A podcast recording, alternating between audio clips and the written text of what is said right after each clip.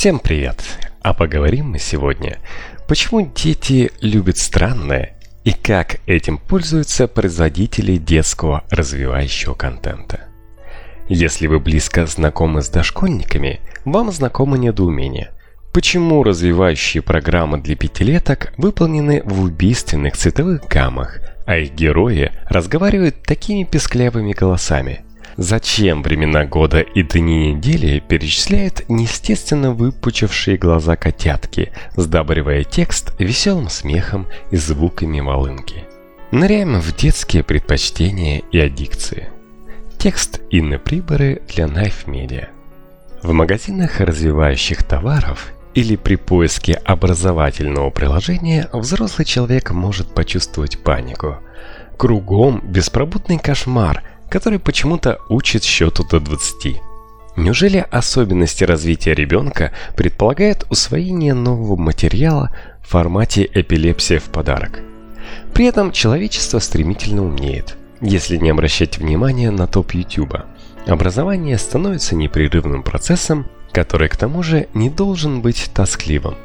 Edutainment правит миром, обучение превращается в развлечение, и наоборот, в любом досуге родители пытаются отыскать образовательный эффект. Прежде чем пригласить малышей играть в казаки-разбойники, приходится объяснить родителям, что это мероприятие позволяет детям овладеть навыками тайм-менеджмента. Одновременно растет спрос на сложные технологичные игрушки, синхронизированные с гаджетами. Ожидается, что их продажи в мире увеличатся с две тысячи пятнадцатого до две тысячи двадцатого года более чем в три раза. Родители, прикрывая поплотнее двери детской, надеются, что такие девайсы сделают ребенка умнее и счастливее. Став центром массовой индустрии и порядочно коммерциализировав детство чистой глазенки, игрушки взяли на себя задачу серьезнее, чем просто порадовать малыша. Теперь они отвечают за социальную, эмоциональную и когнитивную сферы. Лощеные медиа с розовощекими карапузами на аватарках рассказывают, как выглядит обогащенная среда для развития интеллекта. Это разноцветная детская, напичканная игрушками и интерактивными приложениями, которые поют на английском или сообщают, как блеет барашек. Ожидается, что именно здесь ребенок совершит скачок в развитии, хотя любой нормальный взрослый в такой среде мог бы сделать только скачок из окна. Кстати, а зачем вообще нужны игрушки? На заре человечества детям приходилось использовать в качестве игрушек предметы быта, время от времени получая нагоняй от отца. Опять вы утащили мое примитивное каменное орудие труда. Психолог Эльконин в книге «Психология игры» писал, что основное предназначение игрушки – подготовка к вхождению в мир больших, и манипуляции со взрослыми вещами как нельзя лучше этому способствовали. Как только человечество совершало очередной технологический и культурный скачок, детские игрушки тотчас же претерпевали метаморфозы. После неуклюжих орудий и попросту острых предметов в дело пошли уменьшенные копии объектов. Ребята имитировали деятельность взрослых, которая постепенно усложнялась. Точно повторить папину работу становилось все труднее, и предметы начали использовать в других интересных целях. На деревянной лошадке можно не только пахать землю, но еще рубить врагов или скакать по радуге. Игрушки помогали детям в становлении знаково-символической функции сознания. Название и предназначение одного предмета могут быть перенесены на другой, и лопух превращается то в широкополую шляпу, то в тарелку, то в лист, выпавший из принтера. Так развивается воображение и дорогое нынче креативное мышление. Ж. Пиаже, Л С Выготский и другие исследователи детства всячески давали понять, что именно в игре формируется человек. А значит, игрушки роковым образом могут повлиять на личность. Но почему раньше для решения этой задачи было достаточно милого зайки и конструктора из кубиков? А сегодня такое уже не годится. Среди главных причин – изменение роли детей в потребительском обществе, развитие маркетинговых стратегий, трансформация подходов к образованию и новые психологические изыскания в области потребностей маленьких детей. Традиционные стратегии маркетологов целились в человека с кошельком, в родителя. Какого динозавра принесет зубная фея, решал папа. И именно ему популярно объяснили, что зеленый зверь обладает интересным функционалом, добротно сделан и долгие годы будет раздражать домашних, валяясь в коридоре. И в любой скандальной дискуссии об игрушках, о влиянии Барби на гендерное самоопределение или о роли ружья с пистонами в формировании агрессивного поведения мальчиков, дети выставлялись безвинными жертвами, никоим образом не влияющими на дьявольский набор пластика, которым набит дом порядочных детных. Но с тех пор ситуация кардинально изменилась. Западные исследователи в книге «Детство и культура потребления» пишут о новом феномене. Реклама теперь обращается напрямую к маленьким детям, с их нуждами и желаниями. Дети перестают безвольно играть в то, что им купили. Они делают выбор, иногда шокирующий, превращаясь в серьезную действующую силу на рынке. Это связано в частности с тем, что родитель уже не чувствует себя компетентным в мире изобилия игрушек, методик и развивающих приспособлений. Каждое фиолетовое чудовище в блесках снабжено ярлычком, рассказывающим, как благотворно оно влияет на сенсорную сферу ребенка, душевное благополучие и познавательную активность. А поскольку мало кому из родителей достоверно известно, как именно выглядит познавательная активность, все ведутся на этот нехитрый прием, покупая любую вещь, которую попросил ребенок. Другой фактор – создание новых трендов через экраны планшетов. Взрослые предоставляют выбор контента детям, думая, что родительский контроль – надежная защита от мусора. Однако сильно ошибаются. Производители тщательно изучают мировоззрение пятилетних клиентов и быстро подстраиваются под их необычные запросы. Примером может служить история с популярнейшими куклами лол. И если девочки от трёх до двенадцати лет от этой игрушки восторженно визжат, то взрослые недоумевают. Резиновый пупсик с палец ростом стоит больше тысячи рублей. Американская компания эм джи эй Entertainment наладила выпуск миниатюрных кукол, проанализировав поведение и эмоции детей, которые радостно смотрят видео в жанре распаковка, когда в кадре шуршат бумагой и достают из фантиков игрушки или конфеты, и больше ничего не происходит. Да, пупсик лол зарыт под семью слоями обертки. Если бы не топовые YouTube ролики, вряд ли глазастые резиновые зины спровоцировали бы такой бум. Некомпетентность родителей в деле выбора товара для своих чад всячески подчеркивает пресса путем противопоставлений. Жизнь у взрослых рутина, у детей волнующая сказка. Папа консервативен, малолетний фанат рэп-баттлов обладает инновационным мышлением. Бабушка до сих пор не поняла, как отправить твит, а внук – модный стример.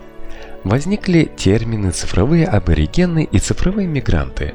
Об этом в книге «Мозг онлайн. Человек в эпоху интернета» пишет американский психиатр Г. Смолл и его соавтор Г. Варган. И ясно, кто здесь задает тренды, а кто старается не отстать от жизни.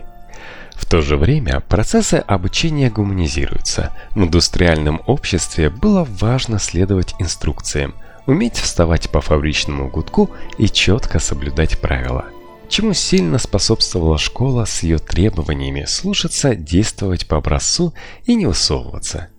Теперь же образование пытается подстроиться под естественные склонности ребенка, и даже разные типы интеллекта, уж коль скоро мы признаем, что все люди уникальны. Американский психолог Говард Гарднер в книге «Структура разума. Теория множественного интеллекта» объясняет: если ребенок не сразу соображает, что такое дробь, это не значит, что у него проблема с головой. Возможно, он более одарен, чем отличник, который схватывает на лету. Просто для усвоения того же материала ему нужен другой подход. Скажем, не логический, а образный или даже телесный. А может статься, дроби ему и вовсе ни к чему, и малыш преуспеет где-то еще, в танцах или поэзии. То есть общее гребенкообразование в нынешних реалиях явный атовизм. Поэтому детский контент должен отвечать четырем требованиям. Он выполняет обучающую функцию, образование – неоспоримая ценность, рассчитан на разные типы восприятия, в нем обязательно есть фан. Еще такой продукт повернут лицом или тем, что у него вместо лица к ребенку. Например, именно мордой на юного потребителя глядит американский пушистый робот Ферби. Взрослые люди не вполне понимают, что это за дрянь. Сова не сова, во всяком случае, оно обладает клювом, огромными глазами и дичайшей расцветкой. А еще учат заботиться о других и ухаживать за слабыми. Приложение позволяет кормить монстра, мыть и зачем-то делать ему рентген. Пушистый робот связан со смартфоном, и когда ребенок старается изо всех сил, Ферби сносит ему на экран яйцо. Это фан. Игра становится важнейшим компонентом обучения. И не только потому, что в ней работает множество подсознательных механизмов, не задействованных в традиционном педагогическом подходе. Она еще и азартна, включает внимание и мотивирует ребенка, позволяет играть по-своему независимо от того, какой у него тип интеллекта. Современный детский контент изобилует странными и гадкими вещами.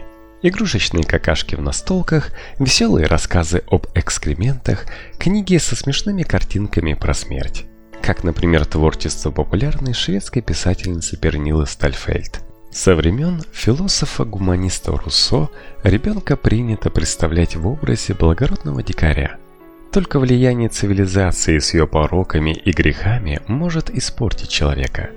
В двадцатом веке бал правили бихевиористы, заявлявшие, что дитя – чистый лист и человека формируют обстоятельства. Например, они советовали мамам игнорировать рев из детской. Иначе внимание будет вознаграждением плачущему ребенку, что увеличит число истерик. Такой линейный подход стимул-реакция больше не работает. Стало понятно, что развитие детей, в том числе и когнитивное, во многом определяет эмоциональная сфера, а благодаря нейробиологии появился шанс ее изучить. Появился шанс ее изучить. Составить карту мозговой активности или вычислить, к примеру, уровень гормона стресса кортизола. А он зашкаливает как раз тогда, когда родитель не подходит к плачущему крохе. Из книги британского психотерапевта Сью Герхард «Как любовь формирует мозг ребенка». Вообще, угроза психологического неблагополучия дамокловым мечом висит над родителем. Не откликнулись на потребности – психотравма. Повысили голос, психотравма, не рассказали про несовершенство мира, подарили малышу невроз. Специальными вещами-помощниками сегодня обрастает всякая сторона детской жизни, о которой раньше не принято было говорить. Будь то страх, что под кроватью затаился дракон, или сражение с горшком. Писающие пупсики, книги о кротиках с какашками на головах, история о том, как дедушка стал скелетиком, все это срывает завесу тайны со сложных тем и помогает ребенку пережить их без неврозов. Педагог Марина Арамштам пишет: «Приучение к горшку, то есть внушение ребенку определенного отношения к отправлению своих физиологических нужд, важнейший этап очеловечивания социализации. Какашки – то, вокруг чего в жизни маленького ребенка много чего происходит, и страданий, и побед». Они, что называется, даны ему в ощущениях, и ощущения эти нередко гипертрофированы. Так что психологи советуют не воротить годливо нос, столкнувшись с удивительной по виду детской продукцией, а получше разнюхать. Возможно, сейчас ребенку нужна именно такая вещица для эмоционального благополучия. В нашей реальности ребенок наконец перестал быть недоразвитым взрослым. Теперь он действующий агент, чьи чувства и эмоциональные потребности учитываются, странное предпочтение находит отклик, а за его внимание идет настоящая бескомпромиссная борьба. И крайне важно предложить ему правильную игрушку. Поэтому создатели удивительных тварей на батарейках перед мозговым штурмом обязательно изучают модели поведения и игры, типичные для той или иной возрастной группы. Почему, например, детская продукция обладает такими расцветками, которые ассоциируются у взрослых с наркотическим угаром? Потому что младших не радуют приглушенные оттенки или пастельная палитра. Им нужны бодрые краски радуги. Недавнее исследование Корнеллского университета показало, что детей привлекает большое число цветов одновременно. Им нравится мозаичность, а не монотонность. И даже тарелки с едой ребята выбирают по этому принципу. Кроме того, чем ярче продукт, чем сильнее он светится и блестит, тем скорее привлечет внимание. Производители не забывают одушевлять самые странные предметы и лепят выпученные глазки овощам, домикам и грузовикам. Детям интуитивно нравятся лица. Младенцы задерживают на них взгляд дольше, чем на других предметах. Причем детская мордашка кажется юным зрителям милее, если обладает гипертрофированными чертами. Между двумя этими показателями существует линейная зависимость. Исследователи, опубликовавшие в две тысячи двенадцатом году работу об эволюции мишки Тедди, пишут, что один из первых игрушечных медведей, изображенный на картинке с президентом Рузвельтом, вовсе не мил. У него низкий лоб и вытянутая морда. С тех пор плюшевые косолапые отрастили большой детский лоб, а морда у них, наоборот, непропорционально уменьшилась. Крупная голова короткие конечности, вызывающие ассоциации с младенцами, формируют подсознательную привязанность к игрушечным уродцам, даже если они поют какую-то пошлятину. Но полнеют ли дети? Ученые до сих пор не смогли внятно объяснить эффект Флина, рост ай кью на протяжении десятилетий. Становимся ли мы умнее? И если да, то в каких областях? Некоторые изменения зафиксировать все же удается. Например, использование сенсорных экранов трансформирует мозг, делая его более чувствительным к тонким прикосновениям большого и указательных пальцев. Как это повлияет на детей, пока не очень ясно. Но многие ученые верят, что современные игры могут серьезно улучшить работу мозга. Однако есть две опасности. Первая – не станут ли отмирать за ненадобностью некоторые моторные функции? В этом году в прессе появились тревожные сообщения о детях, которые не могут держать в руках карандаш из-за чрезмерного увлечения гаджетами. Вторая опасность – проблема с речью. Директор Института возрастной физиологии РАО, академик Эм Безруких, в интервью две тысячи шестнадцатого года поделилась неутешительными выводами. Мы провели большое популяционное исследование шестьдесят тысяч детей шести-семи лет, приходящих в школу. Оно показало, что у шестидесяти процентов детей не сформирована речь. У них бедный словарный запас. Они не умеют грамматически правильно строить предложения, вести диалог. восемь из десяти не умеют составить рассказ по трем последовательным картинкам, даже по знакомым сказкам. Стоит ли удивляться, что потребности в разговорах у ребенка, коротающего вечер наедине с мультиками, не возникает? В прогрессивной школе Илона Маска Эд Астра не учит иностранным языкам, поскольку рассчитывает на технологии машинного перевода. А форсайт школы Сколково Global Education Futures и вовсе предсказывает закат культуры письменной речи.